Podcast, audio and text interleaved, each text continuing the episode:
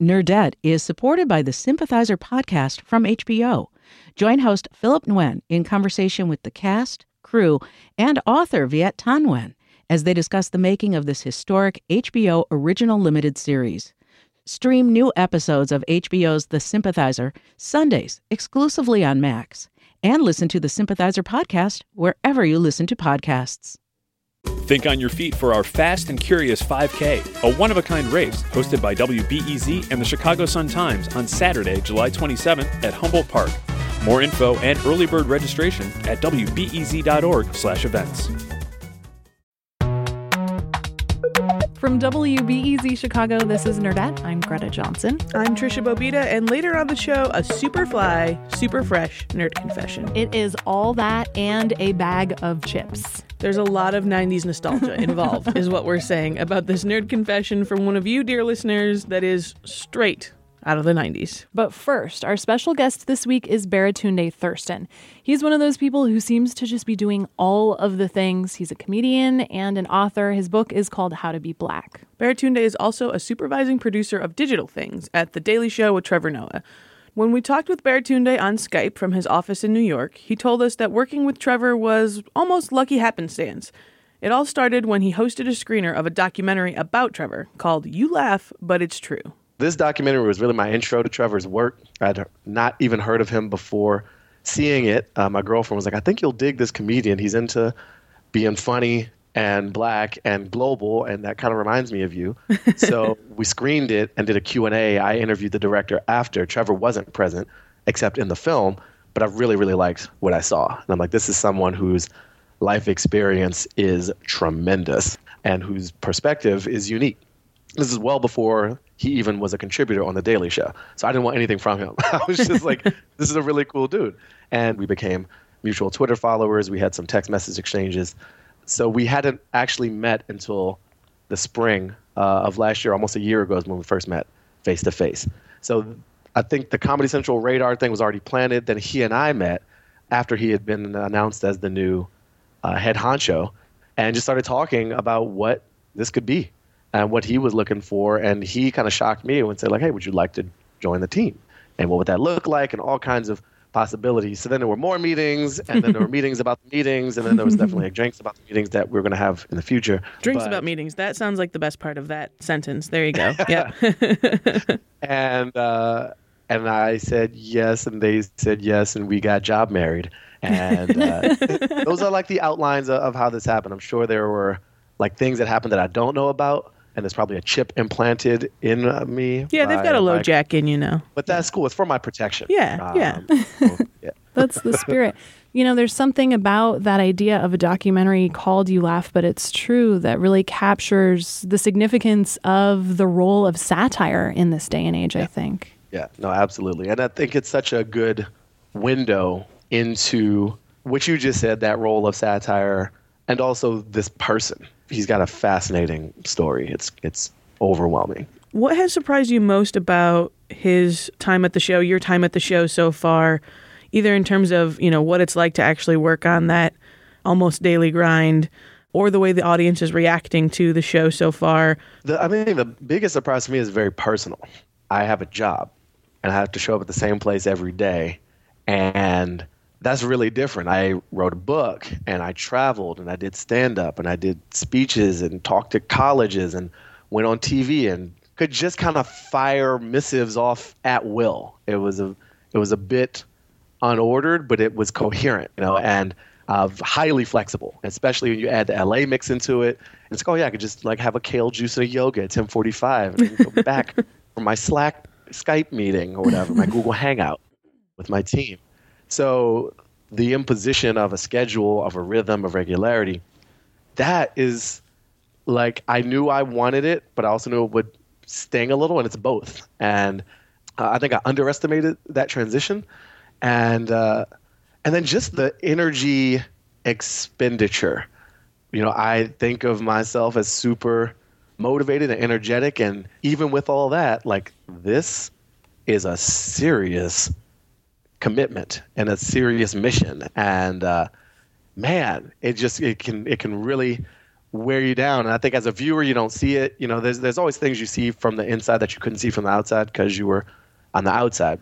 For me, the the individual shift has been like, oh wow, this is a massive operation. There's a bunch of people working here. There's a bunch of stuff that has to happen every day, and it's just kind of I just makes me have respect.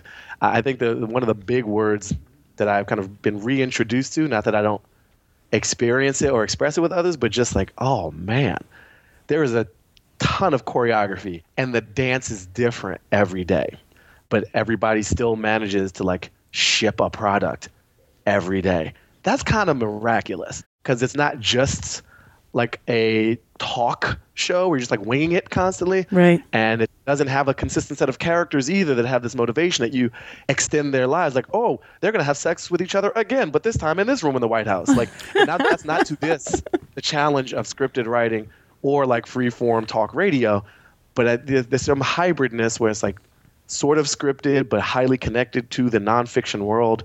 Man, I just, I have a ton of respect having been here just about six months. Been like, yo, this is not easy. This is really significant work. So you've been at the Daily Show for about six months now. That means you've probably been pretty well steeped in politics. What do you think of the presidential campaign? Oh, what, what do you? Whatever do you mean? I mean, I think there's been no no news or anything interesting about no, it. We have so. we have a ceremony. Uh, it's pretty rote, pretty predictable stuff, like two party system. Nominees fight it out. There's debates. People have like a high minded policy discussion. There's occasionally like a little sideshow, but it's never the focus. the voters enter those booths with the greatest hopes uh, rather than fears at the forefront of the decision making process. The algorithms. That we've done this time and time again. So I just think like I, I, look forward to maybe 2020 when things get interesting. But yeah, I just think it's like another just another election in America, y'all. Just, just another show. Uh, no, this is is an amazing time. It's been really fascinating to watch the nation, kind of starting with traditional media punditry and trickling down to everybody else. I think there's a ton of people kind of in the weeds and the streets on the ground in the country who felt like something's something's different. But up in the in the clouds, on air and in you know formal circles of power, it's like yeah, it's just another election. And there's been this tug of war for like what's really going on. And and Donald Trump obviously represents a big version of that, which is like, oh, he's a he's a joke candidate. It's a summer fling. Oh, he'll be out by September, October, November, maybe 2024. Now is when we will last hear of Donald Trump and presidency together, depending on how the, how this stuff pans out. Because there's just such there's such anger, and it's like the veil has been lifted, and people are seeing the matrix a little bit, and they're like, oh right, it is kind of rigged though, and and and whether that feeling is anchored in like truly rational fact-based assessments does not matter. The feeling is real. And you know bernie sanders is grabbing a bunch of it on the left mm-hmm. and he's right about so many things that it's, it's impossible to deny. You see hillary shifting significantly her rhetoric. Like her campaign has like a message now that's way clearer than it was before sanders entered the race. And obviously on the right you got this this release of so much tension whether it's the Republican Party having played games for so long with race baiting and overpromising, and you got the Tea Party stuff, you got the traditional media clashing with social media and people who weren't heard before now being heard, and you got this candidate who is like such an anomaly because he he doesn't really need the system. Like he knows how to use the system, and he can create news whenever he wants, and he's wildly interesting. He's horrifying too, but he's interesting. And I think it's there's such a contrast with the prepared remarks of a senator or a governor and whatever the hell Donald Trump is up to.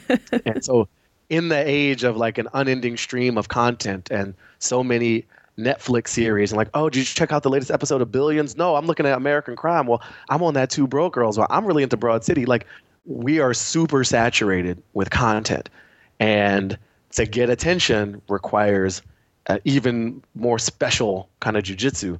Think Trump is expressing that and tapping into that new reality way faster than most others are. That's an interesting way of looking at it. I feel like it's exactly what we deserve, right? It's like we have literally brought this upon ourselves. We have, and we're in this decentralization of everything. It's a long cycle of that, uh, which is kind of resetting the world. And the music industry was one of our first clear examples where it's like, oh, okay, Napster took down the way music happened. It used to be this top down thing where it's like a few A&R reps decided this band is dope and then the labels would get behind it. You told the public what they wanted and they kind of had to accept it because they didn't know anything else was possible. So th- you limit their choices, you determine outcomes. Banks do it with the way money works. Our political system has done it with the way our political options are, are laid out before us software development in general. The free software movement has totally changed like how software happens and cloud-based computing. So there's this decentralizing theme everywhere. You see it in terrorist groups like ISIS, and you see it in SoundCloud and the way music is distributed. You see it in Twitter and the way argument and political discourse happens. And the political establishment is an incumbent. Just like the phone company was an incumbent, just like the record labels were incumbents. And if you are in any incumbent institution, the people are coming the edge is is becoming the center, and then power is being redistributed in all these models because it's basically the same top-down model. And then the Republican Party, in stark relief, is realizing like, oh, our top-down perspective is totally at odds with the bottom-up reality. So that's where I think what we're witnessing isn't just a crazy political cycle. I think it's part of the larger trend of decentralization of power, people being able to coordinate with each other in this peer to peer fashion, and incumbent institutions having to recognize willingly or through a fight that the world has changed.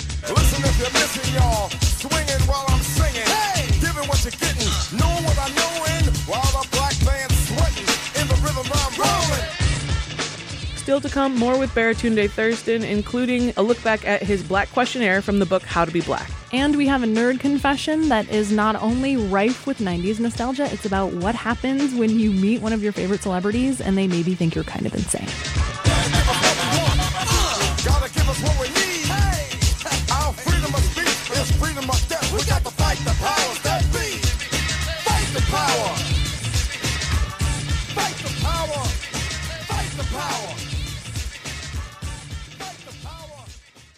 Nerdette is supported by the Sympathizer podcast from HBO.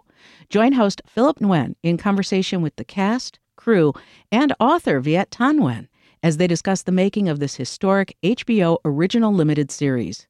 Stream new episodes of HBO's The Sympathizer Sundays exclusively on Max, and listen to the Sympathizer podcast wherever you listen to podcasts.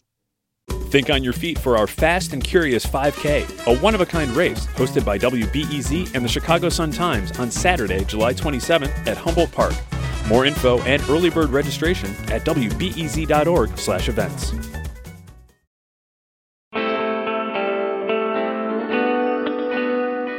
You're listening to Nerdette. I'm Tricia Bobeda. And I'm Greta Johnson. Let's get back to our conversation with Baratunde Thurston. As we mentioned, he's the author of a book called How to Be Black, which is mostly autobiography, but also part how to guide. The book is largely a memoir focused on my kind of racial experience of being black in the U.S., and then it's colored with these how to lessons learned along the way. And much of my experience has been, it's kind of a hybrid experience of being, in some ways, growing up in D.C. in the 80s under a crackhead mayor with a single mother and a father who was killed uh, allegedly in a drug deal, there's like this typical urban experience kind of thing that America has seen a lot of. It's like, oh, it's the hood story, and, and we kind of recognize that. Then there's the Afrocentric level, having this name Baratunde, which is Nigerian, but my family is most certainly not. And that's just my mother's politics being infused in me and kind of reconnecting uh, a bridge to the the, the motherland, if you will. Mm-hmm. Uh, and then there's having this excessively expensive and high quality education that I, I've been privileged to have, having gone to Harvard University and the Sidwell Friends School in Washington D.C. And being one of the few black people in those spaces, so that that mix created a kind of unique perspective at the time. I thought uh, Harper agreed, and they're like, "Yeah, let's do a book." Great, we did it. The questionnaire is the framework with which the book was written in part, and it's I assembled a panel of people to help address this topic of how to be black. One person offering that is ridiculous, but seven people is slightly less so. and I put together this panel three black men, three black women, and one white Canadian man as kind of a racial control group. Some of those questions to that whole panel, everybody got the same one. When did you first realize you were black? Or, or white in the case of Mr. Canada, uh, it was Christian Lander who did stuff white people like. How black mm-hmm. are you? Have you ever wanted to not be black? Can you swim? Um, how's that post racial thing working out? And people had answers that were entertaining and uh, heart wrenching in some cases. Stories of ridicule at swimming pools, stories of ostracization and exile by their own black communities for not being black enough, and a reality check on America. And this book came out in 2012 when a significant slice of the country was under the delusion that inaugurating a black person would inoculate a nation against the pain of its racist past. And I think we all are very well aware now it's that has not happened. So yeah, this book sits in that space. And the questionnaire was a, a fun way to get at some serious stuff. Well, and that seems to me too to be the point of about race, right? I mean, so much of the work you're doing is around having those uncomfortable conversations. Yeah, no, the uncomfortable things can be approached, maybe made slightly less uncomfortable with humor, with laughter, and with satire, which does not always lead to laughter. It sometimes stings more than it provides joy. None of us are just one thing. The podcast that you're talking about about race is called Our National Conversation about conversations about race that I started up with a white man named Tanner Colby, who wrote the book Some of My Best Friends Are Black, and the Latino woman, Raquel Cepeda, who wrote Bird of Paradise, How I Became Latina. And the three of us decided to have a non binary conversation about race, as it's so often black and white. That's the default setting in America, is black versus white. But the reality is the machinery is way more complicated, and the uh, the operating systems way more nuanced. And so to have this kind of three legged stool of discussion, and we've had guests rotating in and out of each of our chairs. So we're kind of the founders of it, but I think there's a larger community of co discussants who want to come to this common table and chop it up on kind of broader topics and more timely things about what just happened. We did a pilot season of that podcast. I think it was probably 18 episodes, and each one is paired with a B side where it's all about engaging with audience input and people record messages, questions, complaints, and we play those and kind of respond to them. So we're we're redeveloping the show for a season two, and keeping my fingers crossed for the season two to get even better. I love the idea of a B side to a podcast because I think the you know it, it's really easy in this medium to just talk into microphones and then think you've finished doing your job. But my favorite shows are always ones where there's a connection to the audience, like you're talking about, because I think it this medium does allow for a longer form conversation than you know you can do something brilliantly on TV or in other mediums, but you can't. I don't think dig in as as deep as you can in a podcast. So it's really fun to listen to those first shows. Not, not fun, maybe isn't even the right word, but it's fulfilling to It's listen engaging. to the episodes of those shows because it goes a little deeper than I'm used to hearing those conversations go in other forms of media for sure. What would you want in redeveloping that season two? Like, what are the things you still think we need to be talking about more that you think that, that about race or other work that you're doing can get at? Where where is the conversation still, you know, the farthest apart from understanding? Man, I mean, I think one of the strongest twists and hooks is the inclusion of non-black, non-white, and you know the Oscars just happened recently, and there was a huge to-do about it being so white. Chris Rock did an amazing job, I think, of injecting black back into the Oscars with his video extras, with his opening monologue. However, it was all black in terms of kind of like the remedy and the source of the complaint. Hmm. And it wasn't Asian, South or East. It wasn't Latino. And I think there's a real opportunity and a hunger and a need for us to kind of expand who's in the ring by default, not like, oh yeah, and also Asians, but like make that in, an inclusive thing because the, the country is moving so fast and the Latino population growing at a super high rate. The Asian population in certain parts of this country is like really coming up and representation is so important. And I would hate for black people to repeat the narrow minded view that we were kind of victimized by in terms of whiteness in this country. And so as we come up and fight, like bringing others with us, and vice versa, it's not just like, oh, black people, you need to be better at being inclusive. I think everybody needs to be better at being inclusive.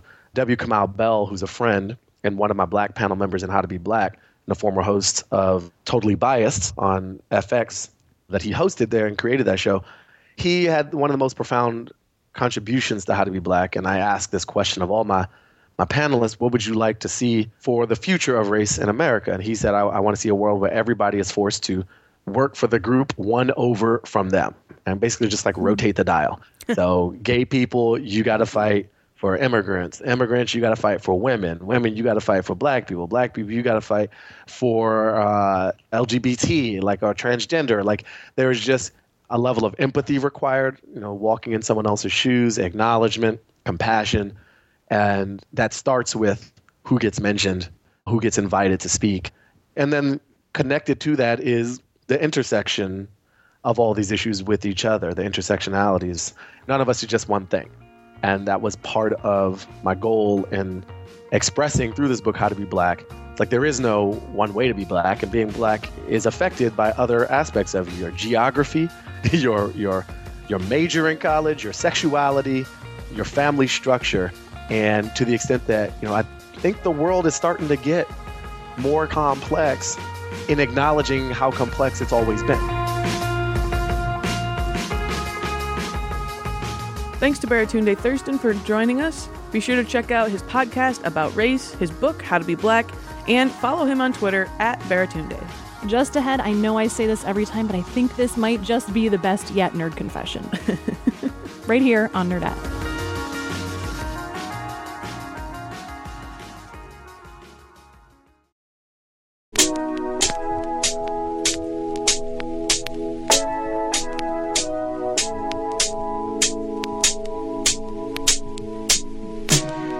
Listening to Nerdette. Time now for a very delightful nerd confession. Tricia, we haven't heard one of these in a while. Do you want to kind of set up the premise before we listen? Sure. So, we have been asking you, dear listeners, to join us in raising your nerd flag proudly and high and letting us know about the times in your life when your extreme enthusiasm for something maybe had unintended results. they could be good, they could be bad, this could be something you're really proud of, or a time when something kind of went terribly wrong in your life. But we wanted to hear these stories, these nerd confessions from all of you. And this is one of the very best ones we've heard from you so far. Back in, I don't know, the 90s, this movie, uh, McHale's Navy, came out. And I was having a hamburger at a Planet Hollywood, and Tom Arnold and David Alan Grier were there. And they were doing a little meet and greet, signing posters, that kind of thing. David Alan Grier, are you kidding me? I was a huge comedy nerd. So I went through the line and I got up to him and I thought I was being super cool because there was this movie that I had on VHS called Amazon Women on the Moon. And he had this bit part in it, just a, just a little bit. But I thought I was being so cool. So I looked at him and I said, Blame it on the bossa nova. Blame it on the bossa nova. Which was this little bit that he did in there. With its magic spell. And he looked at me and he said, Oh. And then Tom Arnold whispered in his ear, Is that something from like uh, In Living Color or what? And he kind of leaned back and looking at me, smiling, I heard him say to Tom Arnold, I have no idea. And how would you feel knowing prejudice was obsolete and all mankind danced to the exact beat? And at night it was safe to walk down the street. And I was like super embarrassed. So I went back with my poster, I went back with my hamburger, and I'm thinking, I know he was in Amazon Women on the Moon. I know it. So I went to a payphone in Planet Hollywood and I looked up the phone number for a uh, Blockbuster video and I called him. Thank you for calling Blockbuster. How may I help you? And I said, Can you guys look up Amazon Women on the Moon? What? Amazon Women on the Moon? Can you guys check for Amazon Women on the Moon? And they went and got it. And I, and I said, Is David Alan Grier in that? And they were like, Yeah. Yeah, he's in this. And I was like, I knew it. So I hung up the phone and I got back in the line.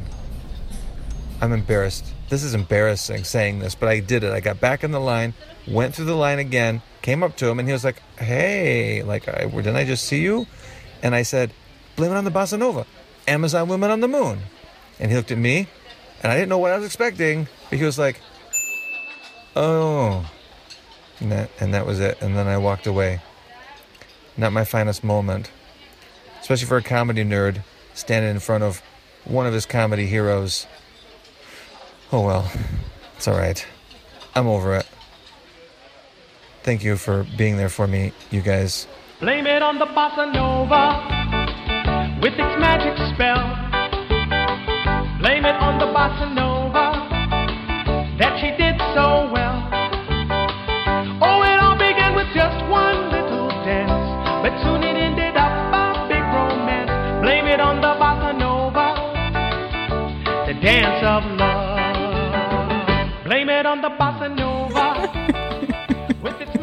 Tricia, I just want you to know I counted at minimum eight references to the 90s. You want to hear them? Yeah. We have Planet Hollywood, we have Tom Arnold, we have VHS, In Living Color, poster signings, payphones, phone books, and Blockbuster. How much easier would his life have been if he just had IMDb on his phone? But I think it may have resulted in the same thing, except with indignant phone screen That's true. sharing That's at. David Alan Grier. That is a familiar voice to me. That is a nerd that I know and love very well, and I'm glad that they got that off their chest. I feel like they can go forward in the world a little lighter with a little pep in their step because they don't have that weighing them down anymore. I hope so. I feel like we've all been there, you know? Indignantly wanting our heroes to know as much about themselves as we know about them. I've Yeah, had that experience before. Exactly. See? It's Yeah, a thing. It's a thing. And you know, this is why Nerd Confessions exist, right?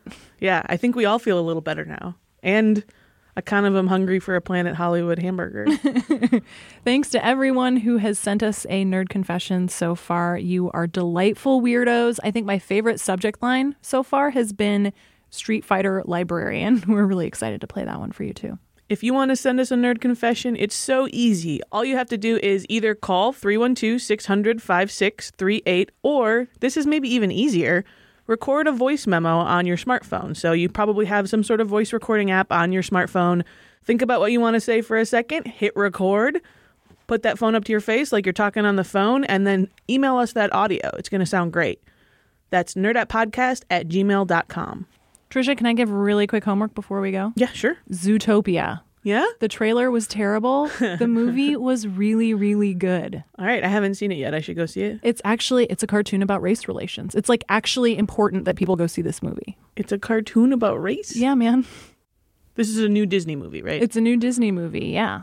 The voices are great. Idris Elba is in it. So is Jenny Slate, Jason Bateman. A lot of really good people. oh, I like all those people. Yeah, totally. You should. You would. You'd really like it. I feel like I'm typically the one who sees cartoons first, so I, I like know. that you saw this one before I did. Well, you know, now that I've started dating, these are the things that happen. oh, yeah, you just see all movies. yep. Uh huh. Uh huh.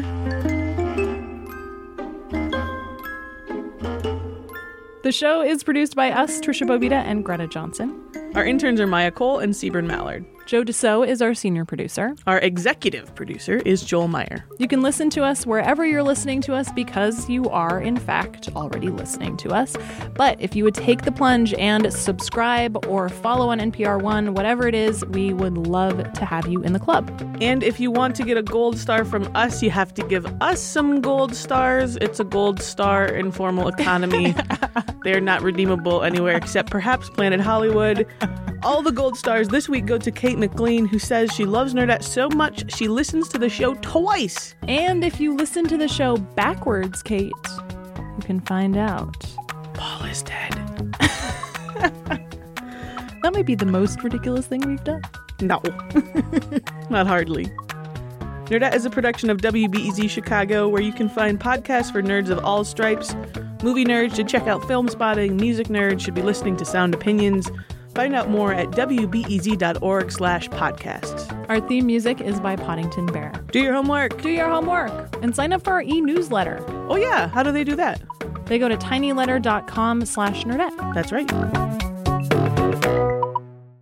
Nerdette is supported by the Sympathizer podcast from HBO.